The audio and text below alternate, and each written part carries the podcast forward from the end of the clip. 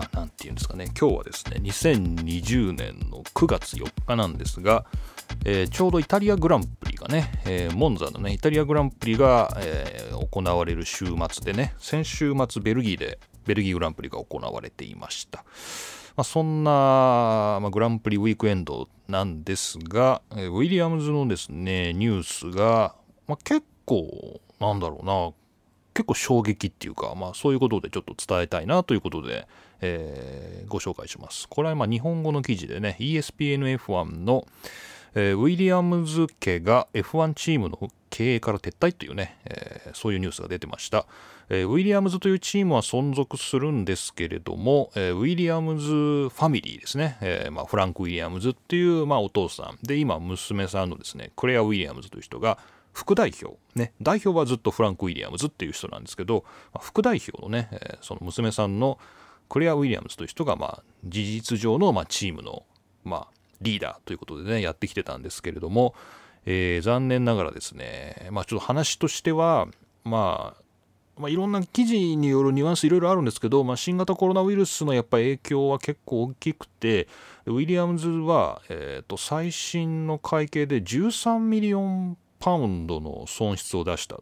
て書いてありますね。13 million。えー、っと、1300万イギリスポンド。うん、まあ、100でかけて30で、まあ、いくらぐらいかな、16億円とか17億円ぐらいですかね。まあ、それぐらいの、まあ、年間でですね、まあ、それぐらいの赤字が出てって、で、チームを売りに出したというね、それがまあ今シーズン入ってからニュースになってましたがね。で、チームを売りに出したと。で、えー、その後、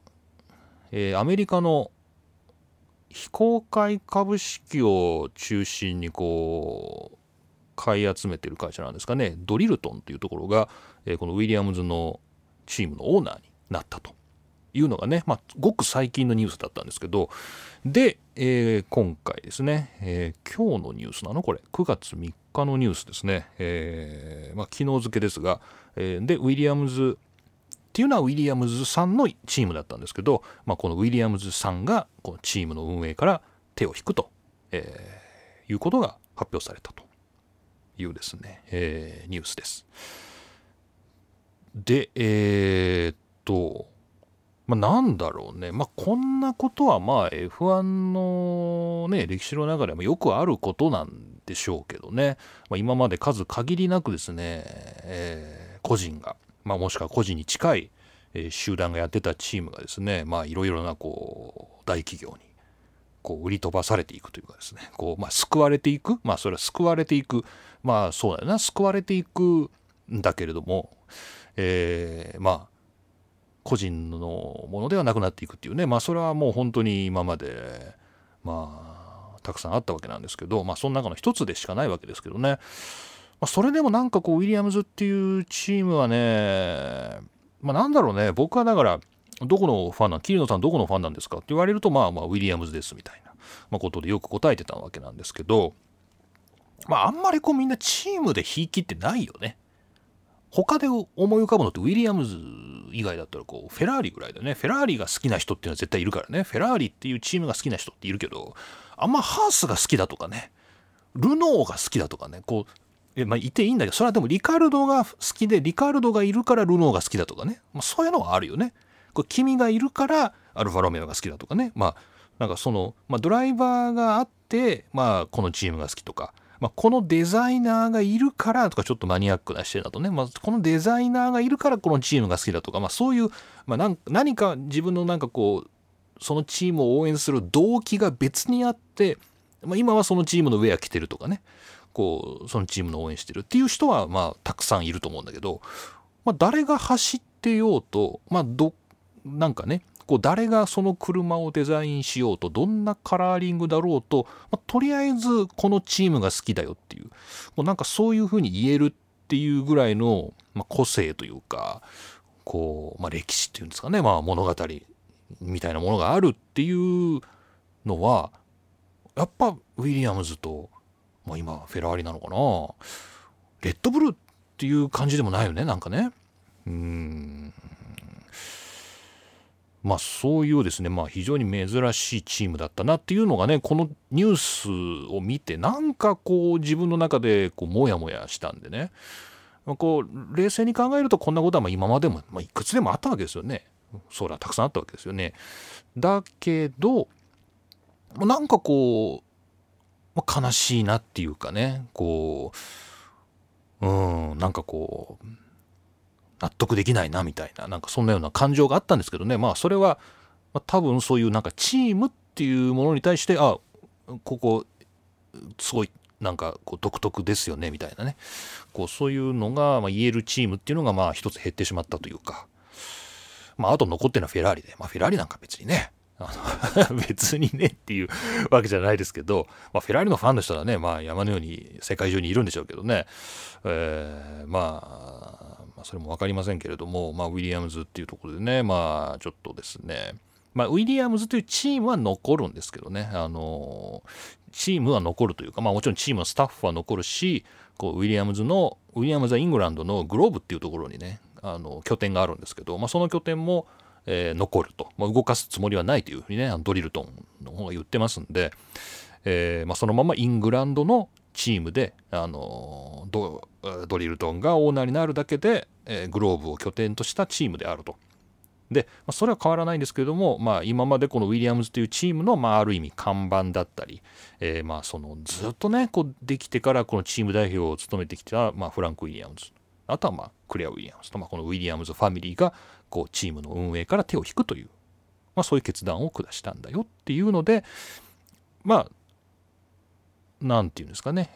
まあ、前向きなねチームとしてはまあ存続したということであのねあの本当にこうチームの拠点ごと廃墟になってたみたいなねこうスーパーアグリみたいな話も昔ありますからね、まあ、そういうのに比べれば、まあ、まあまあまあ非常に前向きなねニュースだなと思う反面ねなんか納得できないなっていう。まあ別にこれ皆さんに共感してほしいっていうわけじゃないんですけどこうなんかねっていう。でですねえー、まあなんかこの、まあ、クレア・ウィリアムズのですね声明文であるとかねあとこれに対して、まあ、イタリアグランプリの今週末なんであの、まあ、いろんなドライバーがいろんなコメントしてたりとかですね、まあ、そういうコメント集みたいな記事はねあのたくさん出てるんですけどこれをもうちょっとこうエモーショナルにですねこう書いてくれる記事ないかなと思いまして。あの探してたんですけどやっぱこれイギリスのメディアだろうということで、まあ、まだでも1日2日の話でですね、えー、そんなすぐ出てないだろうなと思いながら、えーまあ、BBC、えー、タイムズ、ガーディアン、えー、スカイスポーツ、あとはインディペンデント、いろんなこう代表的な新聞社見て回ってたんですけど、新聞社だけじゃないですね。まあ、スポーツの中継やってるところも含めて見て回ってたんですけど、やっぱなんかあんまないですね、まだね。やっぱまだこうコメントを並べただけっていうですね、まあそういう日本の F1 メディアとそうレベルの変わらない、えー、記事しかまだないんですけど、一個だけね、いい良さそうなのがありましたよ。テレグラフですね。えーまあ、イングランドのテレグラフというね、あの非常に有名な新聞があるんですけど、えー、日刊誌ですね。これまだ紙出てたかな？紙、もしかしたらもう紙媒体やめちゃってるかもしれないですけど、えーまあ、テレグラフ。テレグラフって言ったら、世界で一番最初に100万部売ったみたいな、なんか、違ったかな？なんかそういう日刊新聞の歴史を作ってきたみたいな、なんかそんな新聞じゃなかったかなっていうふうに思う。ちょっと今これ、うろ覚えで喋ってますけど、まあともかくですね、まあイギリスの非常に有名なテレグラフという新聞があるんですけど、まあそこにですね、えー、これは9月3日付で、チーフスポーツライターのですね、オリバー・ブラウンという人が書いた記事ですね。えー、サー・フランク・ウィリアムズの偉業が刻み込まれた、ね、それがまあ F1 のこう、フォークロアってどうやって訳したらいいんだろうな。まあ、民民謡じゃないしな、まあ、そう F1 というまあ物語の中にこうサー・フランク・ウィリアムズのねこう偉業としてこう刻み込まれた、えー、チームが、まあ、これはもう最後の、えー、ファミリーランだから、まあ、家族経営のねチームだったんですがこれが売却されたという、まあ、そういうサー・フランク・ウィリアムズ feats are inscribable in F1 folklore as last family run team is sold というね、まあ、そういう記事があるんですけどこれがですね。これがいい感じに始まるんですよ。ちょっと今訳しながら読みますけど、えー、クレア・ウィリアムスは、えー、彼女の悲しみを伝える言葉を見つけることがとても難しかった。ね。えー、それはとても難しい決断でした。と彼女は言ったが、えー、その言葉の、えー、下には膨大な語られなかったものがあった。っていうですね。With some understatement っていうね。そこをちょっと意訳しました、えー、ウィリアムズファミリーが、え、チーム F1 から、えー、えー、ていうんですかねステッピングアウェイなんで、まあ、身を引く身を引くというねことを発表したと。で、えーまあ、ここからがいいんですよね、えー、このクレア・ウィリアムズという人のなりを語ってるんですけど、まあ、彼女というのは、まあ、いわばこう真っ黒なキャンバスっていうものがね目の前にあったとしてもそこにこう輝きをこう何て言うんですかねこう描き出すっていう、まあ、基本的にはそういう人なんだけれども、まあ、このチームを売却した上にこう自分がチーム代表からこう、えー、退くっていうこの苦い薬に対して、えー、甘みを加えることはできなかったようだっ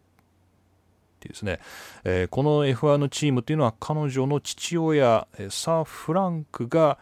えーまあ、全くこう空っぽのガレージから始めてで、えー、それをこうモータースポーツの頂点まで、えー、育て上げたものだと。でこれが、えー、アメリカの、え非公開投資株式をまあ集めてそれを転売することで利益を得る会社っていうところに、え手放されてしまったんだ。ででこから先を読むにはお金を払ってくださいっていう。風に書いてあるんで、こっから先読めてないんだけど、これやっぱ読むべきなのかな？これはテレグラフにお金を払うべきなの？この、最近この朝日新聞とかもそうだけど、この、新聞社っていうのはさ、こう、伝えてなんぼじゃないの？この語ってなんぼじゃないの？こう、それをこう、何？この、続きを読みたかったらここから先はお金を払いなさいっていう払いなさいっていうモデルはどうなのっていうまあなんかねあの思いますけどあの、まあ、増えてますよね。でまあスタート・ユア・フリートライアルということでね、まあ、これから1ヶ月間タダで読めますよと。その先は1週間わずか3ポンドの、えー、課金で、えー、全ての記事が読み放題ですっていうふうにねザ・テレグラフのとこ書いてあるんですけど、まあ、このドラマチックな始まりのねこの記事はね世界中でもまだねなかなか出てない、えー、記事なんでねちょっと読みたいな読んで紹介したいなっていう思ったんですけどちょっとまだフリートライアルできてないですね。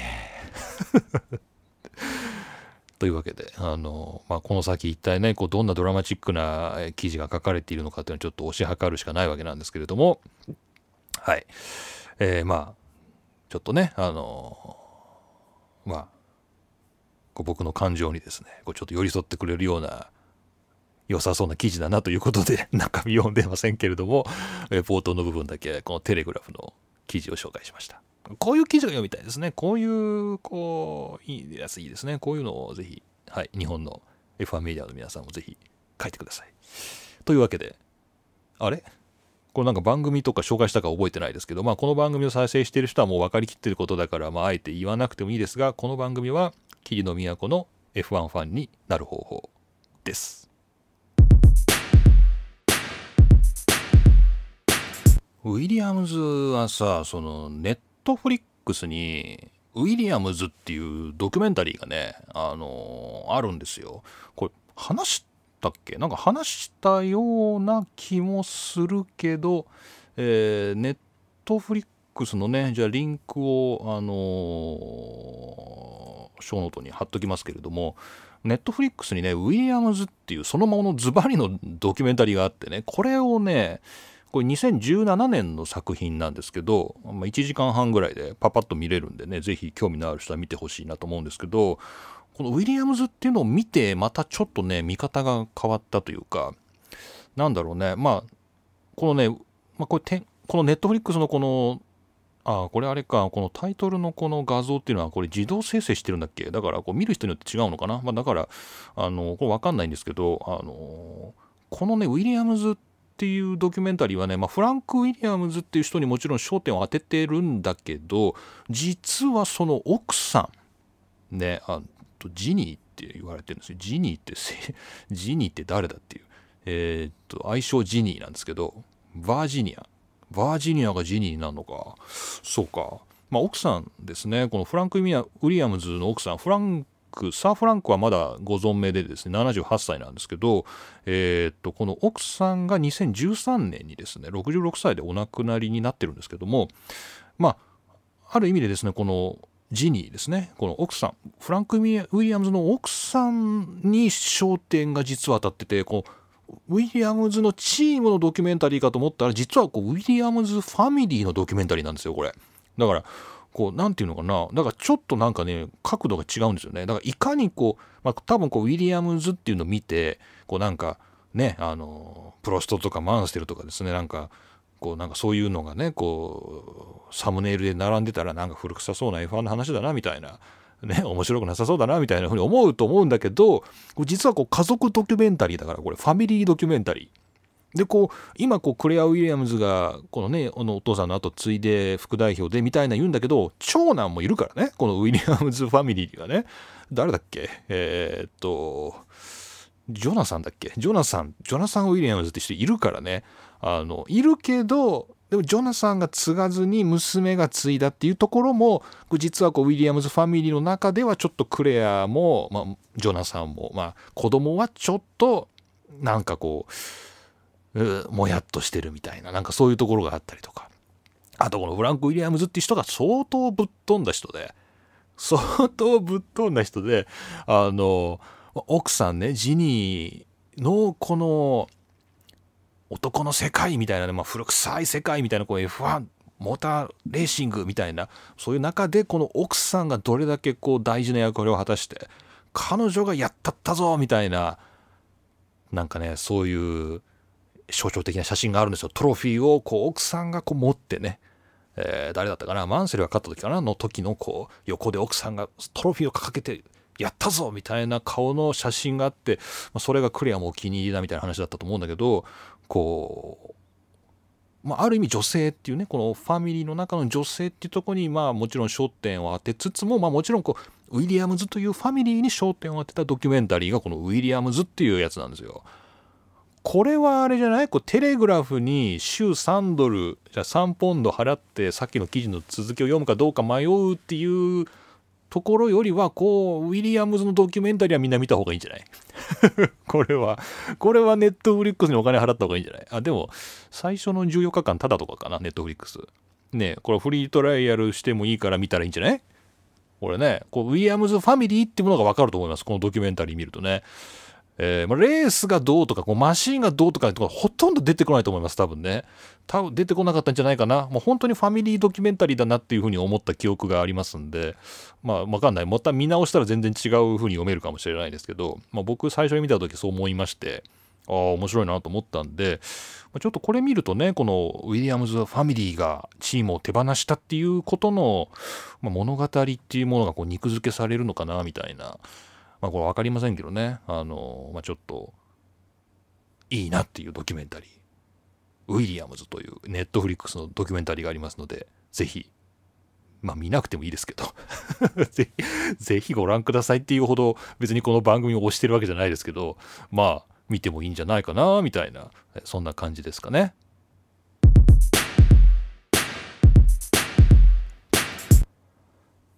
まあ、これは気が済んだな、もう。もうここで終わろっかな、みたいな感じなんですけど、これあれだ、この、まあ、前回積み残した、えー、記事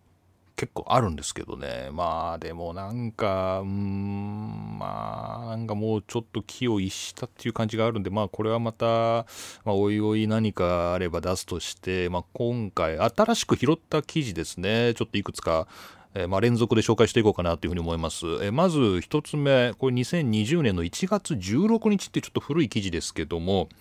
えー、イスラエルのスタートアップネーションが F1 のウィリアムズとコラボ。あ、これもウィリアムズネタか。今日ウィリアムズスペシャルだな。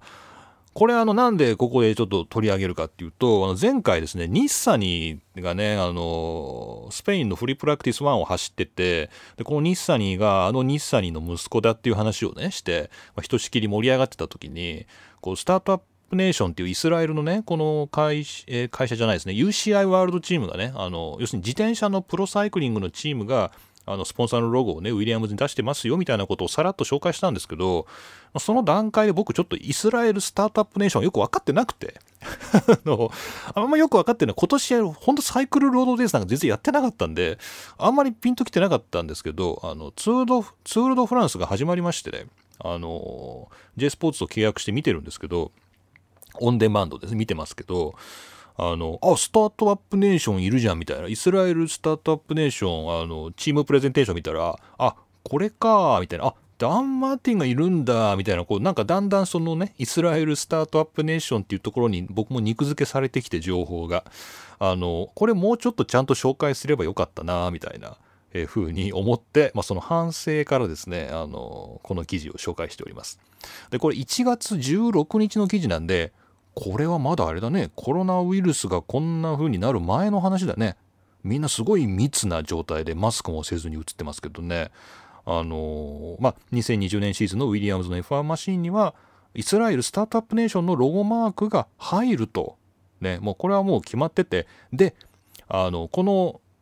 スタなんでこういうことになったかっていうとまあ、このイスラエルの出身のこのロイ・ニッサニーというねこの若いドライバーあの日産の息子ですね。ロイ・ニッサニーが新しいテストドライバーになりましたという発表があったと。でこのイスラエルスタートアップネーションの共同オーナーを務めているシルバン・アダムズという人はこのニッサニーのスポンサーなんだね。ニッサニーを1年前からスポンサーとしてって。で彼のマネージメントの、なんだこれ、マネージメントグループの社長ってちょっとどういう立場かよく分かりませんけども、まあ、この日産ニーをマネージメントしている一人でもあり、彼女の彼女じゃない。彼の日産にのスポンサーでもあるという。で彼がこの手がけているこの,、えー、このイスラエルスタートアップネーションっていうものがロゴとして載ってるというね、まあ、だからまあこの伏線っていうものはもうだいぶ前から貼ってあったんだなこのイスラエルのね。この日産にの息子がウィリアムズ乗るぞみたいなのは。だからまあ本当はもうちょっとアンテナがあればねアンテナが広げてあれば拾えたんだと思うけども。まあそんな感じでですねイスラエルのこれいいですね。イスラエルの旗を掲げているとイスラエルの自転車競技のために走りえ僕はイスラエルのモータースポーツ界のためにですね新天地を開拓するというふうにこうロイ・ニッサに言ってますんで、まあ、そういうねあのイスラエルスタートアップネーションっていうねあれこれもうちょっと注目しとけばよかったなっていうね、えー、そんな記事をですね一つ紹介しました。それで、えー、これはまあ皆さん盛り上がったと思いますね。インディ500で佐藤拓磨が2回目勝ったぞっていうですね、あのー、まあ、そういうことがありましたが、8月23日でしたかね。で、あの、このインディ500で、これちょっと変わったニュースでですね、これ乗り物ニュースという、あの、僕がまあ、購読しているニュースサイトなんですけど、乗り物ニュースの8月28日の柘祐介さんの記事ですね。インディ500で佐藤拓磨と戦ったアメリカ空軍その真意は自動車レースのスポンサーに空軍がつくわけというですね、まあ、そういうちょっと煽り気味なタイトルのねあの記事なんですよね。でこれ僕もあの NHK の BS でこう僕はそうあの前回ちょっと NHK の受信料がどうとか言いましたけど僕今受信料完璧に払ってる状態ですからね。あのまだ宗教上の理由とかも特になく NHK 見れるんですけど。あで NHK のあのクレジットカードが切れたってこの話前回したか覚えてないんだけどこれはあの、ね、そういう通知が来たんだけどこれはまだ来年の3月に切れますよっていうだいぶ先取りしたやつだったんで全然大丈夫でした。ね。中開いてみたら。なので、まあ、NHK 見てもいいんですけど、まあ、NHK の BS でこのインディ500のフル再放送があってね、見たんですよ。で、あのー、で、その時に確かにね、US エアフォースだったかな、US エアフォースっていうロゴマークがあるなーっていう風に、ドライバー目線のカメラかな、まあ、US エアフォースっていうのがいくつか、1個か2つか、まあ、あるなーってな、確かに思ってたんで、空軍がスポンサーについてるのかってちょっと思ってたんですよね。で、で、それでこの記事が出てきたんで、ああそうだよねみたいなちょっと不思議だよねみたいなことであのちょっと思いましたでこれ全然佐藤拓磨とは関係ないところなんですけどしかもこの記事もですねだいぶ煽り気味で始まるものの、まあ、要するに空軍にみんな入ってねっていうそういう、まあ、リクルートですね、えー、まあ軍も人が足りないのであのみんな軍に来てねっていうね、まあ、そういうあのリクルート目的のスポンサーだよっていう、まあ、そういうことでした。はい。まあ、何ら意外性はない答えですけど、まあ別に儲けようとかね、そういうことではないんだよっていうね、まあそういうの頃は、まあ確かにちょっと面白いかなっていう。えー、こういう佐藤拓磨インディ500で勝ったけども、えー、US 空軍がね、スポンサーにいくつかチームついてるのは何？なんで？っていうね、これリクルートのためということです。これはいずれあれだね、スーパー GT に自衛隊とかこう、つくっていう可能性もあんのかな？もうついてんのかな？まあそういうのあんのかな？陸海空とですね、こう、各チームに そんなことはないですかね。はい。えそれでですね、えもう一個これちょっとやっぱツール・ド・フランスが始まったんでちょっと自転車情報がねいくつか僕も拾うようになってるんですけど結構 F1 のところにも載ってるんですよね。これあのモータースポーツ .com の、えー、9月3日の記事ですね、えー、マクラーレン自転車レースへの関与を今期限りで終了。コロナ禍の影響でということでまあ、これもまたコロナが、え、問題にされてるんですけど、ジョナサン・ノーブルの記事です。マクラーレンっていうのは今ね、バーレン・マクラーレンというですね、あのプロサイクリングのチームを持ってるんです。持ってるっていうか、まあ、そこに関与してるんですけど、これをやめると。今期限りでやめるよと。これね、あの、F1 で培った空力技術をですね、こう、自転車業界に生かすぞみたいなね、なんかそんなようなことで、こう、かなり鳴り物入りで始まったような気がするんですけど、まあ、どうやって生かすの？みたいなね、まあ、そういう、まあ、素朴な疑問も終わりでしょうが、まあ、とにかくやってたんですが、えー、残念ながら今期限りで、うん、えー、まあ、四輪レースに集中するために、この二輪のね、自転車に対する、えー、投資は、えー、やめると。で、まあ、マクラーレン自体がですねこうマクラーレングループ自体が非常に財政難に陥っていて、えー、大幅なこう首切りをしていると。いうことなの？リストラを実施している。一部 F1 チームのスタッフも含むグループ全体で1200人の従業員を解雇。おただしバーレーン王立銀行から、えー、約212億円の融資を受けてまあ資金難でこうこのマクラーレングループが崩壊するというようなことはなく、まあ、長期的な将来が確保できてはいると。ただ、まあ、やっぱりリストラは進めていこうということで、えー、この自転車に対するこうパートナーシップはやめるということですね。まあ、マクラーレンも元をたどればウィリアムズと同じこう個人事業というかね、まあ、個人チームであるわけなんですけど、まあ、だいぶ前に多角化しましてね、あのー、まあ、グループ化してるわけなんですけど、うん、やっぱまあどこも辛いという、ねまあ、そこでこう太いこうスポンサーを見つけられるかどうかっていうところがまあ鍵だったのかもしれないですけど、まあ、バーレーンというねところがまあマクラーレンを支えていると。で、まあ、ウィリアムズは、まあ、なかなかそうはいかなかったということですかね、まあ、今日は何を喋ってもウィリアムズに着地しますが、えー、まあこんな感じで最近気になったニュースをご紹介しました。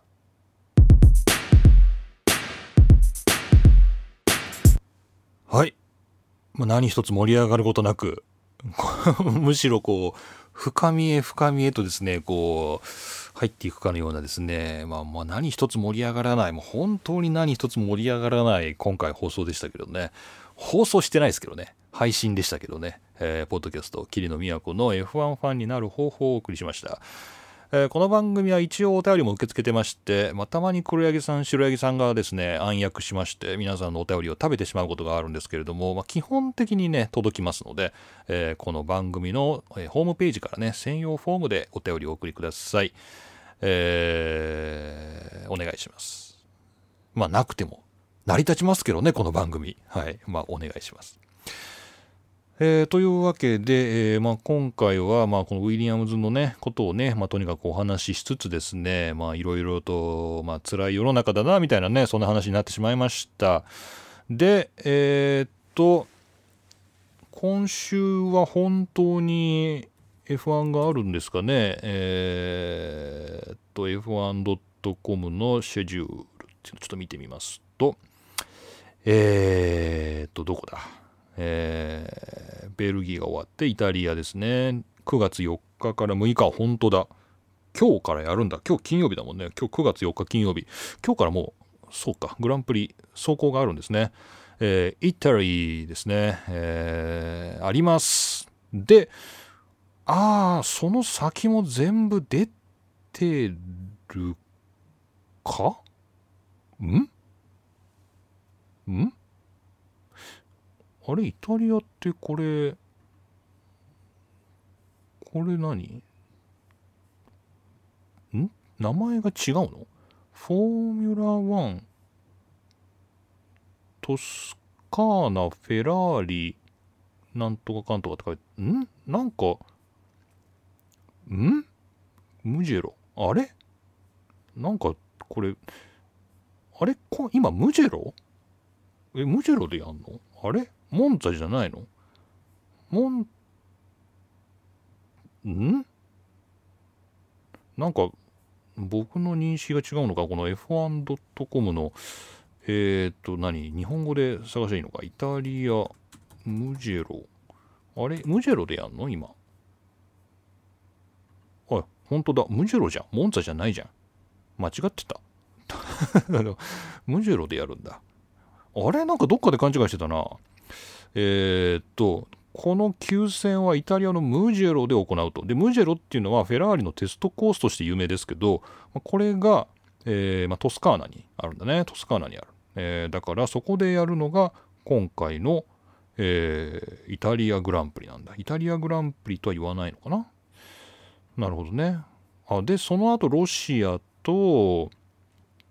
えっ、と、ニュル、ニュルブルクリンクね、ドイツがあってて、で、ポルトガルがあって、で、あの、次のイタリアが出てますね。この前出てなかったやつですけど、これは、これはどこでやんの？なんかややこしいな。サンマリノだよね。これはサンマリノというか、えー、イモラね。イモラでやるんだよね。なんかだんだん疑心暗鬼になってきたけど、あれ？じゃあモンツァはやんないの？なんかよくわかんないな。えー、っと、まあ、前回ないじゃん、ないじゃんって言ってたイモラは、えー、っと、F1.com のね、第13戦に入ってますね。あれ？やんないの？なんかよくわかんないなモンザはやんないの？もうこれなんか知ってる人はもうすげえ今イライラしてんだろうな。多分多分すごいイライラしてんだろうなと思うんだけど、これわかんないよね。あれモンツァって書いてあるじゃん、2000。ん。ん？どっちでやんの？ムジェロでやんの？モンツァでやんの？どっちでやんの？ん？なんだ？なんか間違ってんのか僕今。あ、あー！お？これなんか、これなんかおかしいぞこれ。サーキッあ、もうだからこれ分かった。これなんでさっきから分かんないのかと思ったら、この F1.com が間違ってんじゃん。このフォーミュラ 1.com が間違ってんじゃん。だから、フォーミュラ 1.com のせいでさっきから混乱してんのは。だから、イタリア、これ、コースレイアウトの図が間違ってんだって、このメニューの。これ、モンツァの絵で、中身ムジェロって書いてあるじゃん。ん？そうだよね。だから、違うな。分かった、分かった。だから今、今週はモンツァでやって、来週がムジェロでやって、で、11月の1日が、あの、イモラだ。わ、やっと分かった。これ、これちょっとフォーミュラ 1.com、これ間違ってるよ、これ。間違ってるやん、みたいな。間違ってますよね、これ。はい。失礼しました。これ皆さんもね、今、フォーミュラ 1.com ね、これ見てください。僕のキャッシュが古いのか、これ。なんか、キャッシュオフレなんか間違ってるから。コースレイアウト図が。最初のこのトップメニューの。モン、どう見てもモンツァなんだけど、クリックするとムジェロなんだよね。これ、で、こっちはモンツァなんだ。よし、オッケー、わかった。これだけで何分喋ってんだってね。まあ皆さんもう眠りに落ちたと思いますけど、失礼しました。じゃあ、ね、改めて確認しますと、今やってるのが第8戦で、これがイタリアグランプリ。ね、これはモンツァでやってると。で、来週がトスカーナ・フェラーリ・グランプリみたいな名前になってるんで、これがムジェロ。ね。で、ロシア行って、ニュールブルンクリンクやって、で、ポルトガルやって、で、イタリアにまた帰ってくるのが11月1日で、これがイモラ。ね、昔サンマリノグランプリをやってたイモラサーキットで行われるんだけど、このレイアウトもこれもモンツァじゃないか。このこれコピペしただろ、フォーミュラ 1.com。こう、コピペは、コピペで作業簡略化しただろ、これ。間違ってるじゃん、これ。もうだからもうややこしいな。これ全部モンツァじゃん、これ。3つともレイアウト。なんなもやんか、いや、すいません。はい、混乱しました。はい、フォーミュラ 1.com のせいですね。キリノのせいではありません。はい、ちょっとね、あの、おさらい、簡単にスケジュールだけおさらいして終わろうかなと思ったら、こんなことに。ね。ビジュアル情報って大事ですね。あの、ウェブサイトを作っている皆さん、ぜひよろしくお願いします。フォーミュラー 1.com。これ間違ってるからね、サーキットレイアウト、ちゃんと直しておくように。というわけで、キリノ宮古がお送りしました最後が一番盛り上がったな僕の中で 失礼いたしましたそれじゃあ皆さんまた次回お会いしましょう